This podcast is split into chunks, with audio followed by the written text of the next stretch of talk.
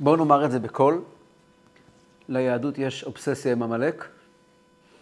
אנשים שמזמן כבר לא כאן, עם שלם שחי לו אה, כאן באזור הארץ, כן, בדרום, דרומית לים המלח, באופן כללי, כל, כל אזור הנגב. הוא כבר מזמן, מזמן מזמן לא פה. לפני שיצאנו, לפני ש... מיד שיצאנו ממצרים לפני 3,300 שנה, הם תקפו אותנו, תכף נדבר על זה, ומיד אנחנו באובססיה. יש לנו בתורה שלוש מצוות שעוסקות בעמלק. יש מצווה לזכור, יש איסור לשכוח, ומצווה למחות את שמם, שזה, אם נגיד את זה בצורה קצת לא נעימה, זה פשוט להרוג אותם.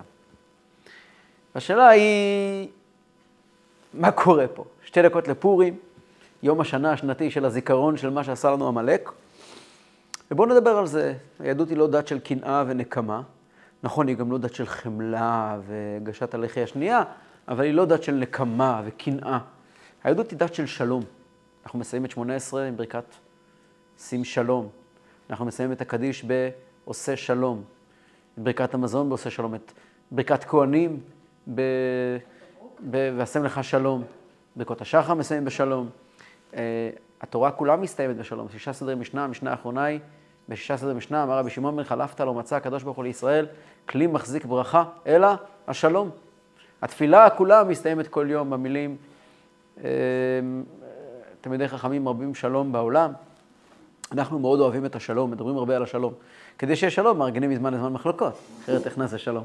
אבל uh, בגדול אנחנו מחפשים את השלום, את השלמות, את החיבור. ופתאום הגענו לנושא הזה של עמלק ואיבדנו פרופורציות. עם ישראל הספיק uh, לסלוח, או לפחות לא להתעסק בלזכור את מה שעשו לנו המצרים, הרומים, היוונים, הספרדים, כמעט כל אומה חוץ מהאמריקאים. הרוסים והאוקראינים וההונגרים והליטאים ומי לא. חוץ מהגרמנים, שעליהם אני לא רוצה לדבר כי אני עצבני, וגם כי כנראה שכשרוצים להגיד שהגרמנים הם נוראים ואיומים, אומרים שהם עמלק. אז אנחנו מחזיר אותנו לנקודת הפתיחה. אה, לפני הגאולה יש לנו מלחמת עמלק. והגאולה עצמה זה מחיית עמלק באופן סופי מן העולם. כן, מדברים כל היום על שלום, ורק חולמים להשמיד עם. לא נשאיר את זה מורפי היום, אנחנו נדבר גם כן על המשמעות של זה אלינו, לכל אחד מאיתנו. מצוות מחיית עמלק הרשמית היא מצווה שקשורה למלך, לאומה מסודרת. אנחנו אין לנו מלך, זה לא קשור אלינו. בכל זאת, אנחנו כל שנה מקדישים זמן, כל יום מזכירים את עניין של מחיית עמלק, כל יום אומרים בתפילה, זכור את אשר עשה לך עמלק. בפעם בשנה יש שבת זכור, שבת שכולה מוקדשת לעמלק, תמיד שבת לפני פורים, כי פורים באופן הלכתי הוא יום שכולו מוקדש למחיית עמלק. אה, עמלק כרוך בגורל עמנו ברמה מאוד מאוד עמוקה, מיציאת מצרים, ותכף אני אספר את הסיפור הפשוט של מה שקרה שם. המשך במלכות דוד, כתוב שכשבני ישראל עולים לשלטון, בני ישראל נכנסים לארץ, יש להם שלוש מצוות. שלוש מצוות הצטוו ישראל בכניסתם לארץ. הראשונה היא מינוי מלך, השנייה היא מלחמת עמלק, והשלישית היא בניין בית המקדש. זה היה אצל שאול כבר, מינוי מלך ומלחמת עמלק, שאול המלך נלחם בעמלק, אה, כמעט סיים את זה. ואז היה בניין בית המקדש, על ידי דוד, גם דוד נלחם בעמלק. ואז היה בניין בית המקדש. גם הגאולה העתידה, אנחנו יודעים שהגאולה העתידה לא תהיה לפני שיהיה מינוי מלך, שזה מלך המשיח, ואחריו מלחמת עמלק. סליחה, מלחמת עמלק, ולבסוף בניין בית המקדש. מה יש לנו עם עמלק? אז הסיפור הפשוט הוא כזה. בני ישראל יוצאים ממצרים, עם של עבדים, יוצא ממצרים, מתחיל את הדרך הארוכה לארץ ישראל, ארץ טובה ורחבה. כולם פוחדים מעם ישראל, כמו שאומרים בשירת הים, נמוגו כל יושבי כנען, תיפול עליהם, עליהם אימתה ופחד, בגדול זרעך עדמו כאבן, כל העולם פוחד. אה, כל פלשת ומואב, כן, אלי מואב יחוזה מורעד, כולם פוחדים מאוד מעם ישראל. עמלק שהם קבוצה של נוודים, הם תמיד מוזכרים יחד עם המדיינים ויחד עם בני קדם ויחד עם, עם uh, הערבים של אז, תושבי ערב שנודדים בכל האזור, הם אומה מובחנת, זה לא, הם לא ערבים, הם, הם עמלקים, משהו אחר, אבל הם, עמלקים הם שמיים, הם הם לא חמים. עמלק זה צאצא של יצחק אבינו. עמלק זה נכד, של, נכד ישיר של עשיו הרשע. עשיו היה בן אליפז, הבן שלו זה עמלק. זה ממש קרובי משפחה שלנו. הם מסתובבים כאן במרחב החמי באותם ימים. כן, יש פה כנען, כנען כולם חמים, ו- ומצרים הם חמים, ועמלק, ומדיין, ומואב, ועמון הם שמים. הם לא נשאר מהם זכר מכל החבורה הזאת. וגם עמלק מסתובבים כאן והם קבוצה של נוודים. אין להם בדיוק מדינה, אין להם בדיוק, אה, יש להם עיר שמוזכרת שנים הרבה יותר מאוחר, הם התיישבו באיזו עיר שנקראת עיר עמלק. אבל בגדול אין להם שטח משלהם, משהו מובחן ומוגדר, ומוגדר, והם מחליטים להילחם בעם ישראל. למה? כי בא להם. זה בערך ההחלטה. כי זה, אה? זאת אומרת, הקדוש ברוך הוא רצה, כן, נכון. אבל פה בגשמיות בעולם הזה, זה היה, לא היה שום סיבה. הם לא, לא היה להם מחלוקת עם עם ישראל בשום דרך, לא טריטוריה ולא כלום. הם פשוט מחליטים לצנן את ההתלהבות. עם ישראל יוצא ממצרים, אומרים, אוקיי, חז"ל אומרים שאשר קרחה בדרך, זכור את אשר עשה לך עמלק, בדרך בצאתכם ממצרים, אשר קרחה בדרך. מה זה אשר קרחה? אומרים חז"ל. למשל, למה הדבר דומה? לאמבטיה רותחת שכולם פוחדים להיכנס. נכנס איזה חוכמולוג אחד, אומר, אני קופץ, אני אקבל קביעה, אבל אחרי שאני אעשה את זה, כולם יעשו את זה, גם עמלק, הם חוצפנים. הם קופצים ראשונים למים ואומרים, אנחנו נקבל קביעה, אבל אחרינו כבר יראו שהיו כאלה, יש, יש תקדים. ובאמת הם הולכים להילחם בעם ישראל, וזה תקדים לכל האומות. והסיבה הרשמית שזוכרים את מעשה עמלק בצורה כל כך נחרצת, מכיוון שהם התקדים לכל שנאת ישראל בכל, בכל, בכל הדורות הבאים. שנאה פתולוגית, אנטישמיות טהורה, בלי סיבה, שהיא מעודדת אנשים אחרים לפגוע בנו. זו הסיבה הפשוטה. אבל uh, ממש רואים שבפסוקים הראשונים שמספרים על מעשה עמלק, מין יציאה מן הכלים. הקדוש ברוך הוא אומר למשה רבינו, ויאמר השם אל משה, וקוראים את זה בתורה ביום פורים, כתוב זאת זיכרון בספר, ושים באוזני יהושע, כי מחו אמחה את זכר עמלק, אני אטפל בהם, זה עסק שלי, אני הולך לטפל בהם. יש מצווה בפרשת דברים, בספר דברים, פרשת כי תצא, תמחה את זכר עמלק. אבל בפרשת בשלח, כאשר הסיפור הזה מתרחש, אומר משה רבינו, הקדוש ברוך הוא אומר למשה רבינו, אני, זה עסק שלי, כי מחו אמחה את זכר עמלק, אני אוריד אותם, אני אדאג שהם לא יהיו. אבל זה לא יקרה מחר.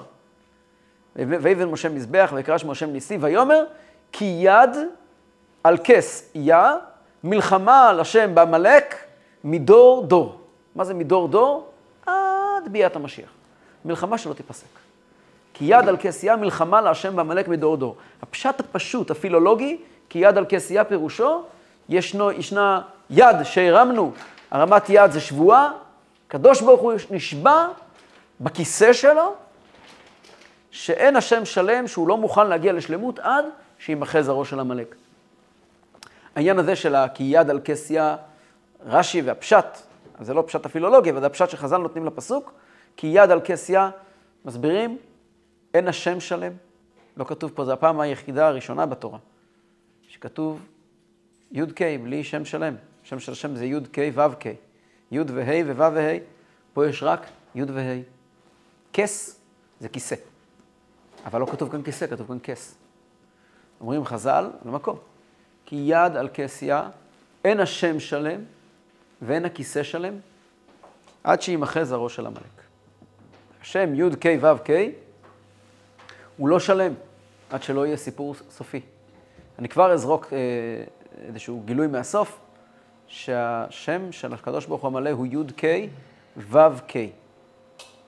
אבל כשהוא יהיה שלם, אחרי שיסתיים מלחמת עמלק האחרונה, כאשר ועלו מושיעים בהר ציון לשפוט את הר עשיו, והייתה להשם המלוכה, והיה השם למלך על כל הארץ, ביום ההוא יהיה השם אחד ושמו אחד, שזה אחרי מלחמת עמלק. אז חסידות מוסבר, ביום ההוא יהיה. לא י"ק ו"ק, אלא י"ק י"ק.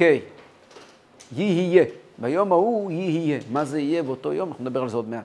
אבל כן, אנחנו רואים שהסיפור הזה של מלחמת עמלק זה ממש לא עניין פרטי, נקודתי, צדדי, אלא ליבת היהדות יושבת סביב הסיפור של מלחמת עמלק, זיכרון עמלק. שלוש מצוות מתוך תרי"ג, מדור דור. מה הסיפור פה? מה הולך כאן? אני חושב לתקוף את זה מהכיוון הבא. קראתי עכשיו ספר שעוסק בניהול אה, צוותי, צוותי עבודה. אל תשאלו אותי למה קראתי, אבל קראתי עכשיו ספר שעוסק בניהול צוותי עבודה, ויש שם תובנות נורא מעניינות. ספר הוא רב-מכר, נמכר במיליוני עותקים בכל העולם, תורגם להרבה מאוד שפות. והוא מגיע עם תובנה נורא נורא מעניינת, שהיא מעוררת חשיבה. אפשר לקחת אותה להמון כיוונים. מחברת, היא טוענת שכשיש אספת צוות ואין ויכוח, משהו פה לא בריא. משהו פה לא בריא. גם, אני חושב שגם בתא הזוגי זה אותו דבר. בני זוג שלא מתווכחים, משהו שם לא בריא. ואני כבר, אני אפרט את זה, אני אסביר את זה. זה מילים אה, בומבסטיות, אני אסביר אותן. אם ישנו זוג שהכל הולך חלק ואין ויכוחים, זאת אומרת שאין פה שניים בקשר הזוגי. מישהו פה מדוכא, כי יש פה שני אנשים. אם יש עבודת צוות אמיתית ונכונה, אז כל אחד מאלה שהם בצוות, יש לו את המקום שלו, ויש לו את ההתעסקות שלו, ויש לו את האכפתיות שלו. אם אכפת לו מהעסק, הוא חייב לומר את דעתו. כשיש אספה וכל אחד אומר, אומר החלטות מה שתחליטו, הכל בסדר, אני, אני אעשה מה שתחליטו, זה מצביע על זה שהוא לא באמת מעורב. גם בבני זוג זה אותו דבר, יש דברים בהחלט שראוי ונכון שצד א' יאמר לצד ב', אה, מה שאת מחליטה, מה שאת מחליטה מקובל עליי, אה, צד ב' יאמר לצד א', מה שאת מחליטה מקובל עליי, זה בסדר גמור.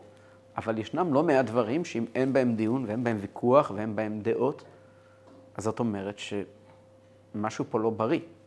טוב, יש כאלה שזה טוב להם, ביידיש אומרים צוגזון דבר להם גיורן, שיהיה להם לבריאות. אבל, אבל כשאנחנו מדברים על מודל אמיתי של זוגיות, ברור שחייבת להיות מעורבות.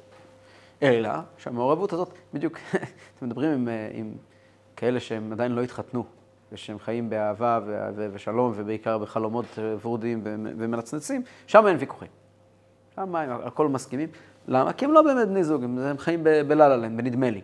כשהחיים מתחילים באמת, חייב להיות, ככה זה הסדר, יש ויכוחים. צריכים ללמוד איך להתווכח נכון. אבל, אבל אם אין ויכוחים, משהו פה לא בריא. כי ויכוחים מצביעים על הפריה, על דיאלוג, על שני צדדים, על, על משהו שקורה בין השניים. בטח ובטח בישיבות צוות, רוצים לקדם משהו, ישנם יעדים. אני חושב שאפשר להצביע על אותם אנשים שיושבים באספה של, אספת הנהלה של העבודה, כל אחד מגיע עם האגו שלו. את האגו אפשר לחלק לארבע הופעות. יש את הגרעין של האגו, האגו הגרעיני. האגו הגרעיני הוא אגו מתומצת, אגו טהור. שם יש רק אני והם בלתי. אני ואני ורק אני. אם חלילה וחס אדם יוצא באופן לא מעובד עם האגו הזה החוצה, הוא רוצח. הוא רואה רק אותו. הוא לא רק רוצח, כל שלושת העבירות אה, חמורות. בן אדם שמתנהג בצורה אגואיסט, שמתנהג בצורה שאין אף אחד חוץ ממנו, זה בן אדם מסוכן לציבור. יש את האגו הזה עצמו בצורה יותר מדוללת, השלב הבא, יותר מפותח של האגו, אפשר לקרוא לו אגו מפותח. מה זה אגו מפותח? שהוא מבין, הוא מבין שהוא לא לבד בעולם, ישנם עוד אנשים, משום מה ישנם עוד אנשים, וצריכים איכשהו להבין שישנם עוד אנשים, צריך לדעת להסתדר, איתם. יש אגו עוד יותר עדין, שהוא שלב הבא באגו, בהתפתחות, שאפשר לקרוא לו אגו מפויס. זאת אומרת, אני מבין שבשביל, לא רק שישנם עוד אנשים, אני גם אמור לכבד אותם, אני גם אמור לתת להם מקום ולוותר לפעמים, ואולי יותר מאשר לפעמים. קצת להתקפל, פה ושם, אני אגו מפויס. והמצב האחרון והמושלם ביותר זה אגו מגויס. מה זה אגו מגויס? שהאגו שלי מגויס לטובת האינטרס הגדול של כולם. אם אנחנו יושבים למשל ב- ב- בעבודה, אז אני יכול להגיע עם האגו שלי, ואני יכול להגיע למצב שאני מבין שישנם קולגות, ואני יכול להגיע למצב שאני מוכן גם לוותר, ויש גם מצב, המצב המושלם ביותר זה שאני לא רק מוכן לוותר, ו... אלא אני גם מוכן באמת לגייס, להתגייס לטובת הפרויקט, להתגייס לטובת המשותף. כן? אגו מגויס. זה מצב מושלם, פנטסטי. עכשיו, אנחנו יודעים שהאדם הוא לא רק אגו. למדנו בתניא שלכל יהודי יש שתי נפשות, נפש אלוקית ונפש בהמית. אז זה נכון שהנפש הבהמית, הגרעין שלה הוא אגו. אבל יש גם נפש אלוקית. והגרעין שלה הוא ביטול, או מילה שאולי קצת מופשטת, אבל המילה הכי מדויקת, אמת. אמת פירושו, אין, אין הפך יותר גדול לאגו מאשר אמת. אגו זה הסתכלות סובייקטיבית, רק אני. אמת זה רק אותו עניין אמיתי. ישנו דבר אמיתי, אני אתן עוד רגע כמה דוגמאות. הדבר הזה הוא אמיתי, הוא לא קשור אליי. אני יכול להיות אה, אה, תהליך ממנו, אני יכול להיות שאני יוצא ממנו, קשור אליו, אבל זה לא אני. למשל, כשחייל יוצא למלחמה, הוא נלחם למען איזושהי אמת גדולה. הוא לא נלחם למען האגו שלו. אוי ואבוי, אם חייל יוצא להילחם למען האגו שלו, הוא לא נקרא חייל, הוא נקרא שכיר חרב. חייל, שהוא בצבא הגנה לישראל, שזוכה למסור את נפשו על השם ועל אחדות השם, פועל מכיוון שישנה אמת שגדולה מהחיים. כל מי שנלחם, כל מי, ש, כל מי שנלחם בצה"ל ויש לו קצת מודעות, יודע שהוא לוחם למען, נקרא לזה בכל מיני שמות אה, מכובסים, נצח ישראל, כל מיני מילים, אבל בסוף הוא מבין שהוא פה לוחם עבור איזושהי אמת גדולה מאשר הרגע המסוים שבו הוא נמצא, וכן, הוא מוכן למות עבור האמת הזו. כשיהודים בכל הדורות מסרו את נפשם למסירות נפש, בכל מיני מצבים, בכל מיני סיפורי מסירות נפש אני יכול לספר מפה ועד אמריקה, מסירות נפש נובעת מתוך הסתכלות על האמת. לא על המקום שלי, אלא על האמת. ישנה אמת. האמת הזאת צריכה לנצח. אלא שגם האמת, יש לה ארבע הופעות. יש את האמת הגרעינית, או האמת בטהרתה. אחרי זה יש אמת מפותחת. אמת שמבינה שישנם עוד דברים, אמת עם עוד קצת, עם קצת סוכר, עם שתיים סוכר. יש אמת, נכון, ישנו איזשהו אידיאל גדול, איזשהו רעיון גדול, אבל בוא, אנחנו גם, יש פה גם אנשים, יש פה גם כן, אה, שגם, גם לי יש צרכים, גם לי יש רצונות. ואני צריך משכורת, אני צריך להביא, אם, אם יש אמת, אתה, לא, אין משכורת, אין שום דבר, עכשיו יש מלחמה, לא, אני גם צריך איכשהו לדאוג לעצמי ולדאוג ל... אמת, אמת, אמת מפותחת, יש אמת מפותחת. אחרי זה יש אמת מפויסת. אמת שמבינה, תשמע, כדי לנהל מדינה, כדי להתנהל עם אנשים, צריכים לפעמים לוותר על האמת, לשנות את האמת. האמת צריכה לוותר לפעמים. אם תלך עם האמת עד הסוף, אוי ואבוי מה שיהיה פה, חורבן אמיתי. צריכים לדעת, פוליטיקה. פוליטיקה זה אמת מפויסת. אתה הולך עם איזשהו ערך, אבל אתה מבין שהיום אתה צריך לעשות משהו, לבלוע פה צפרדע, שם צפרדע. כי בסוף, נכון שיש אמת, אבל יש גם עוד, אה, יש גם עולם, אנחנו נמצאים בעולם השקר. ולבסוף ולבסוף, המצב החמור מכולם, זה גם פוליטיקה, אמת מגויסת. זה כשאנשים פועלים למען האגו ומדברים בשפה של אמת, כן? יש אגו מגויס ויש אמת מגויסת. ארבע שלבים הובנו, כן? הם ממש מקבילים זה לזה. והם משחקים ביניהם משחק סכום אפס. יש פה מאבק. נכנסים למשל מערכת הזוגית. מערכת הזוגית, כל מי שיודע מהי זוגיות על פי תורה, יודע שזוגיות על פי תורה היא מערכת של אמת. מערכת של זוגיות, פירושו, אנחנו הקמנו משפחה כדי להביא את הקדוש ברוך הוא לעולם. הילדים שלנו, הבית שלנו, אנחנו מפעל בית מקדש של הקדוש ברוך הוא. חלום של יהודי זה להוליד ילדים ונכדים שילכו בדרך התורה והמצוות, תפילות של אימא יהודייה כל כך הרבה דמעות נשפכים בתהילים, שהילדים יגדלו בתורה וביראת שמיים. החלום הוא להעמיד דור ישרים מבורך. החלום הוא שהבית יהיה embassy, אקס-טריטוריה של הקדוש ברוך הוא. זה החלום. וזה חלום. אחרי החלום הזה, בקוטב השני נמצאים שני אגואיסטים. ככל ששני האגואיסטים האלה יתחברו, תהיה פה אמת. שני האגואיסטים האלה, ויש להם כל אחד מהם את האגו העז, שעומד מול האמת, שזה הקשר הזוגי, המשפחתי והמחויבות לילדים וכן הלאה, קחו את זה לאיפה שאתם רוצים. ובמאבק מול האמת, אז עוברים מהאגו, מקווה מאוד שעוברים מהאגו הבסיסי, האגו בטהרתו, אל האגו המפויס, אל האגו המפותח, אל האגו המפויס, ועד שבעזרת השם, וככה ראוי שיהיה, לאגו המגויס. שכל אחד מגייס את כל האגו שלו עבור הבית המשותף, עבור המטרה המשותפת. זה בעצם הסיפור שלנו כעם. יש לנו עם הקדוש ברוך הוא עסק, אנחנו, יש לנו זוגיות עם הקדוש ברוך הוא כידוע. אנחנו, יש לנו תפקיד להביא את הקדוש ברוך הוא לעולם. משיח פירושו שיש הרמוניה בין הקדוש ברוך הוא לעולם. שהאמת תהיה בכל דבר. כל דבר ודבר ירגישו בו את הקדוש ברוך הוא, ורק את הקדוש ברוך הוא. אין מקום לאינטרסים בביאת המשיח, אין מקום לאגו בביאת המשיח. משיח הולך להכרית את האגו. משיח עניינו להביא את האמת לעולם, להביא את הקדוש ברוך הוא לעולם. כל דבר נראה את. את, את, את מה הקדוש ברוך הוא רוצה. ופה יש כמה חלקים.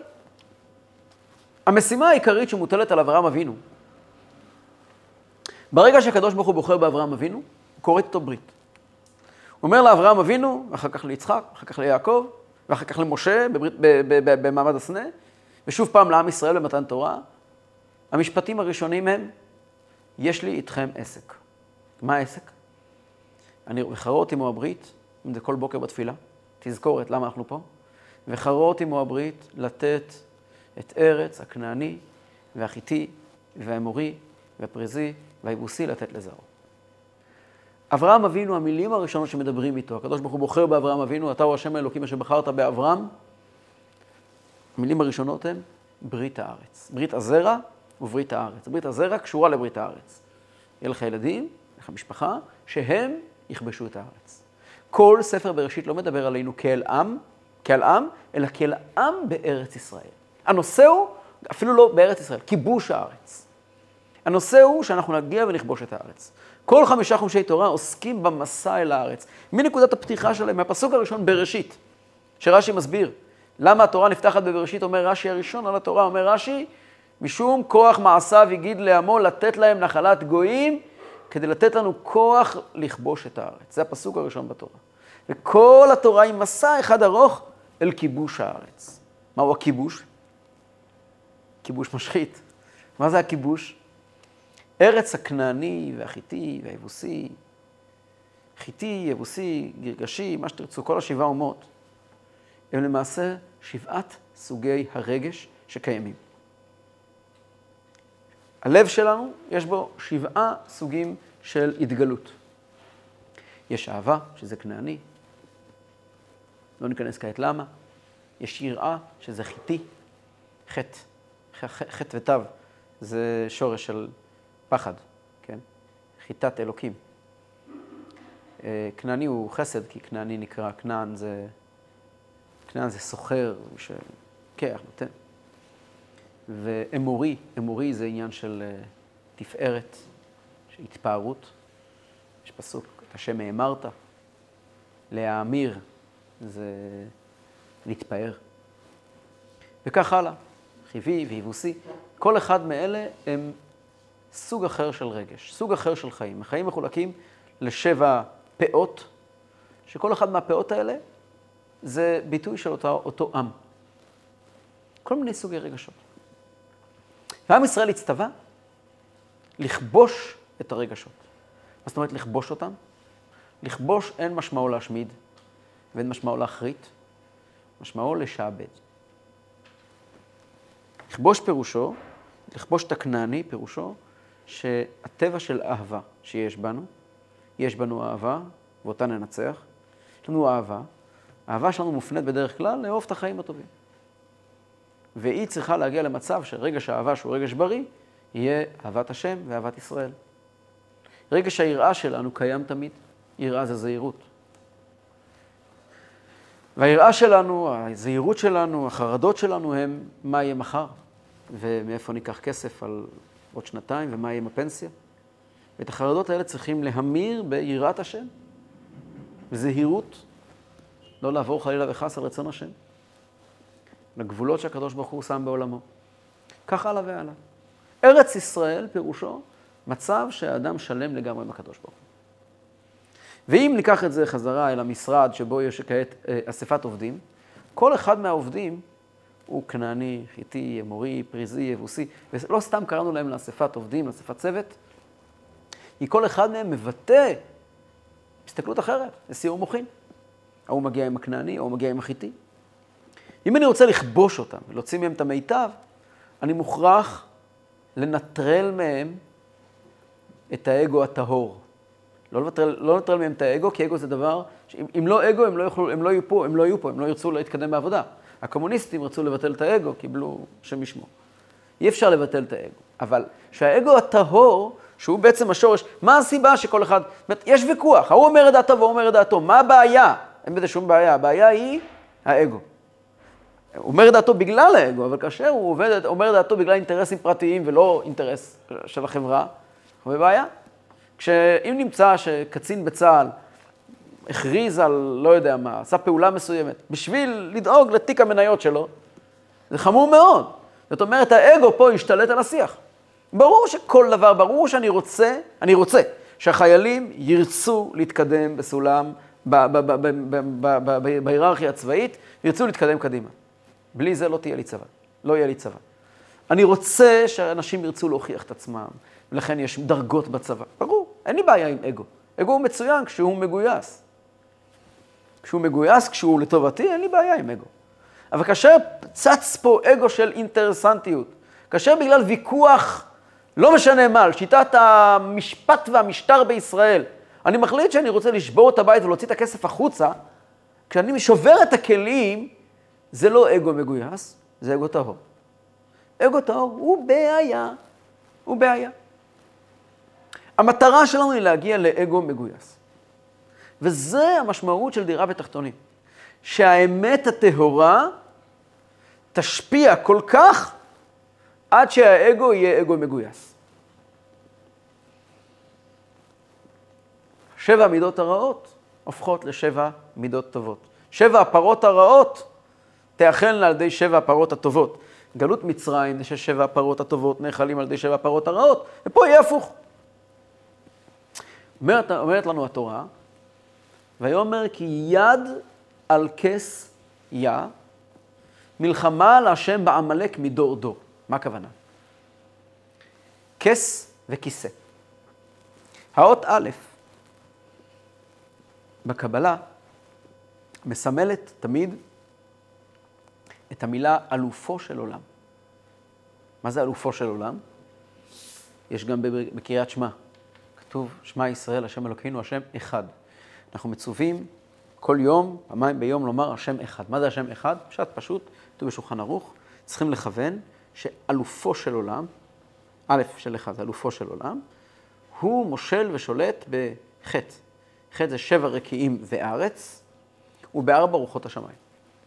כלומר, לקחת את אלופו של עולם, זה תואר לקדוש ברוך הוא, שהוא, למה הוא נקרא דווקא אלופו של עולם? אלוף פירושו מלשון אולפנה, לשון לימוד. יש כל מיני תהליכים בלימוד. יש מה שאני אומר לאנשים אחרים, ויש... יש... אלופו של עולם פירושו הנקודה הגרעינית שעדיין לא ירדה לפועל. הוא בשפה שדיברנו, בלי להיכנס יותר מדי לעומק, האמת הטהורה. זה האלף. ושהאמת הטהורה באה לידי ביטוי בחטא, שבע רקיעים וארץ, ובארבע רוחות השמיים, כלומר בכל מקום שהוא, זה החלום שלנו, זה השם אחד. ביום ההוא יהיה השם אחד ושמו אחד. כס, כס זה כיסא, כס, כיסא לאלף. העולם כולו אמור להיות כיסא לקדוש ברוך הוא. כיסא זה כס שעליו יושב האלף. העולם אמור להגיע למצב שהוא כיסא לקדוש ברוך הוא בעצמו בטהרתו, בלי פשרות. לא, לא אמת אה, מפויסת ולא אמת, ודאי שלא אמת מגויסת, וגם לא אמת מפויסת ואפילו לא אמת מפותחת. האמת כמו שהיא. זה א' אלופו של עולם. כי יד על כס. מה זה יד? לקדוש ברוך הוא יש בתורה, מוזכר שלוש ידיים. יד הגדולה, וירא ישראל את היד הגדולה אשר עשה השם במצרים. יד החזקה, כל המורה הגדול, והיד החזקה אשר עשה משה לבני כל ישראל, ויד רמה. ובני ישראל יוצאים ביד רמה. יש לנו יד הגדולה והיד החזקה, היד הגדולה והיד החזקה ויד רמה. היד הגדולה, יש בה שני ה' היידוע. היד הגדולה, היד החזקה. לעומת זאת, יד רמה, אין לה שום ייחוס. היא לא היא לא היד הרמה, אלא ובני ישראל יוצאים ביד רמה. מה ההבדל? גדולה וחזקה זה שתי המערכות של אהבה ויראה. גדולה, לך שם הגדולה זה החסד, זה הכנעני, להבדיל. והחזקה זה הגבורה. חוזק זה גבורה, זה היד החזקה. אלו שני ידיים, ידיים פירושו משהו שיוצא מ, שאנחנו צריכים להנכיח כאן. בכל דבר ודבר יש לנו אה, אה, הרבה מאוד צדדים, שבע צדדים באופן כללי, באופן פרטי זה שניים, חסד וגבורה, התפשטות וצמצום. מי שקצת יודע קבלה יודע, יש את, ה, את האלמנט של, ה, של ההתקרבות לכל דבר, של דבקות, ויש את הדיוק והזהירות. זה יד הגדולה ויד החזקה. היד הגדולה והיד החזקה. ויש גם יד רמה. היא נקראת, היא לא היד הרמה, כי היא לא פה. היד הגדולה זה מה שאנחנו יכולים לחוש אותו. אפשר לחוש, יש מושג שנקרא אהבה טובה, אפשר לחוש אותה, זה היד הגדולה. יש זהירות טובה, אה, אה, יראה טובה, זה היד החזקה. ויש משהו שאנחנו לא מכירים אותו, הוא נקרא יד רמה. רמה מלשון, הוא מרומם מאיתנו, הוא נפלא מאיתנו. א', אותיות פלא. משהו שהוא מרומם מאיתנו. יד רמה זה משהו שאין לנו שום נגיעה בו. הוא נשגב. ונשגב השם לבדו ביום ההוא. משהו שהוא למעלה מהמציאות. זה האמת הטהורה. זה האלף, פלא. כי יד על כס, היד, יד רמה, לא היד על כס, כי יד על כס. יד רמה נמצאת וחוצצת. יש כס ויש משהו נעלם. מה נעלם? האלף. כן, חז"ל אומרים, אין הכס, אין הכיסא שלם. כי יד על כס יא, י"ק. מה זה י"ק? אנחנו יודעים ששם ההוויה של הקדוש ברוך הוא יש בו ארבע אותיות. י', ק', ו', ק'. י' זה חוכמה של הקדוש ברוך הוא, זה נקודה הגרעינית של גילוי השם. ה' זה ההתפשטות של הקדוש ברוך הוא. ו' זה כבר התעסקות עם העולם, זה כבר מפויס. וה' זה כבר בכלל, יכול אפילו להיות מצב שהוא מגויס, יכול להיות מצב, זה לא בריא בכלל.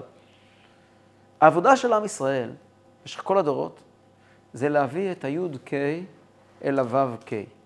אומרים בתפילת כל יום, שם ייחוד קודשי הוא ושכינתי, לייחד את הקדוש ברוך הוא, הקדוש, קדוש זה מופלא, ושכינתי ואת השכינה, את ההתגלות שלו פה למטה. לייחד, לחבר ביחד את הרעיון, את האמת המופשטת עם החיים, קודשי ברוך הוא ושכינתי, לייחדה שם יוד-K בוו-K, כן? אומרים את זה בשם ייחוד. גם בכל הנוסחים, גם בנוסח שלכם. ליחדה שם י"ק בו"ק, לחבר את הי"ק, את העליון, עם ו"ק, עם החיים. לחבר את החיים עם הקדוש ברוך הוא. לא, לא, לא ככה, ככה. להביא את הקדוש ברוך הוא אל החיים. לא, כן, גם לרומם את החיים לקדוש ברוך הוא. אבל זאת אומרת להגיע למצב שהאמת הטהורה שולטת עד שגם האגו הופך להיות אגו מגויס. זה החלום הסופי. החלום הסופי הוא ביום ההוא יהיה. שגם הו"ק ייראה כמו י"ק, יהיה. שגם הו"ק ייראה כמו י"ק. זה החלום. החלום הוא שהחיים יהיו לגמרי מחוברים עם האמת של הקדוש ברוך הוא. והעבודה של עם ישראל, זה, במשך כל הדורות, זה לבנות כיסא. זה שהעולם יהיה מתאים לקדוש ברוך הוא. מה זה עמלק? עמלק נקרא ראשית גויים עמלק, אומר בלעם. ראשית גויים עמלק ואחריתו עדי עובד. עמלק זו קליפה שהיא לא אחת משבע המידות. היא גרעין האגו שנמצא בכולם. זה הראשית, זה המנוע, זה האגו הטהור שנמצא בכל דבר. ראשית גויים, הוא ההתחלה של כל אחד ואחד מהגויים, כל אחד ואחד מהכנענים והחיטים והאמורים, זה האגו הטהור שנמצא בכל דבר ודבר. ראשית גויים עמלק, ואיתו אין מה לעשות, כי הוא רע גמור, זה אלמנט שכולו שקר. כי הרי באמת אין רע בעולם. ואם הוא רע, אז הוא שקר. הכנעני הוא לא רע. הכנעני הוא משהו, הוא אלמנט בעולם, שצבוע בצבעים לא טובים. אנחנו נהפוך את הצבעים שלו ל... לאהבת השם. החיטי הוא לא רע, צריכים רק לשנות את הצבעים שלו. הרע, הטהור, זה העמלקי. כדי להגיע למצב שיש לנו פה כמו בלון, עם צ'ופצ'יק עליון שזה האלף, כס א', וצ'ופצ'יק תחתון שזה עמלק. והמלחמה היא בעצם קורית בתוך הכדור הגדול באמצע. כדי להגיע למצב שהעולם כולו מחובר רק לקדוש ברוך הוא, אנחנו צריכים לחתוך את החלק התחתון, את העמלק, ואז כנעני והחיטי והאמורי, כולם יכולים להתגייס. עד כאן מילים גבוהות. ננסה לקחת את זה לחיים.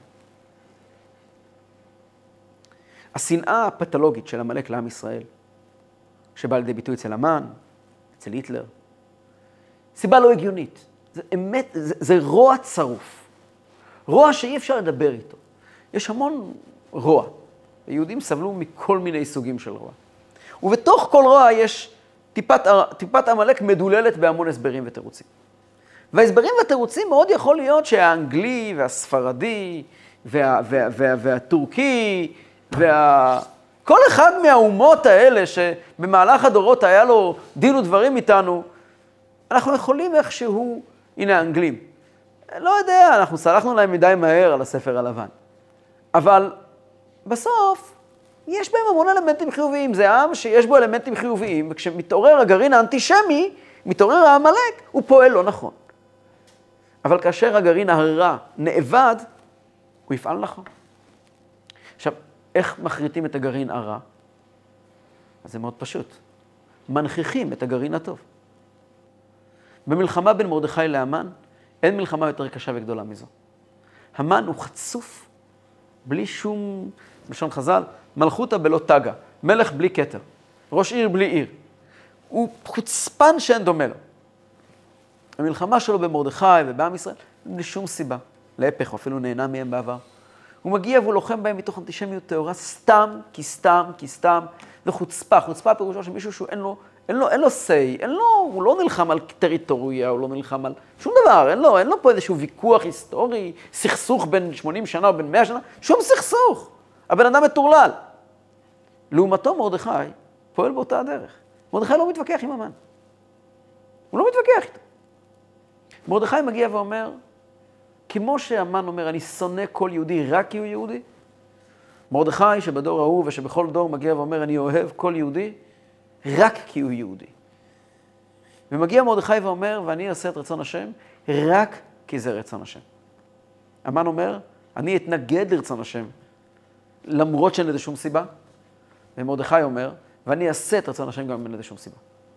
וזה ההתנגדות, זו ההתנגשות.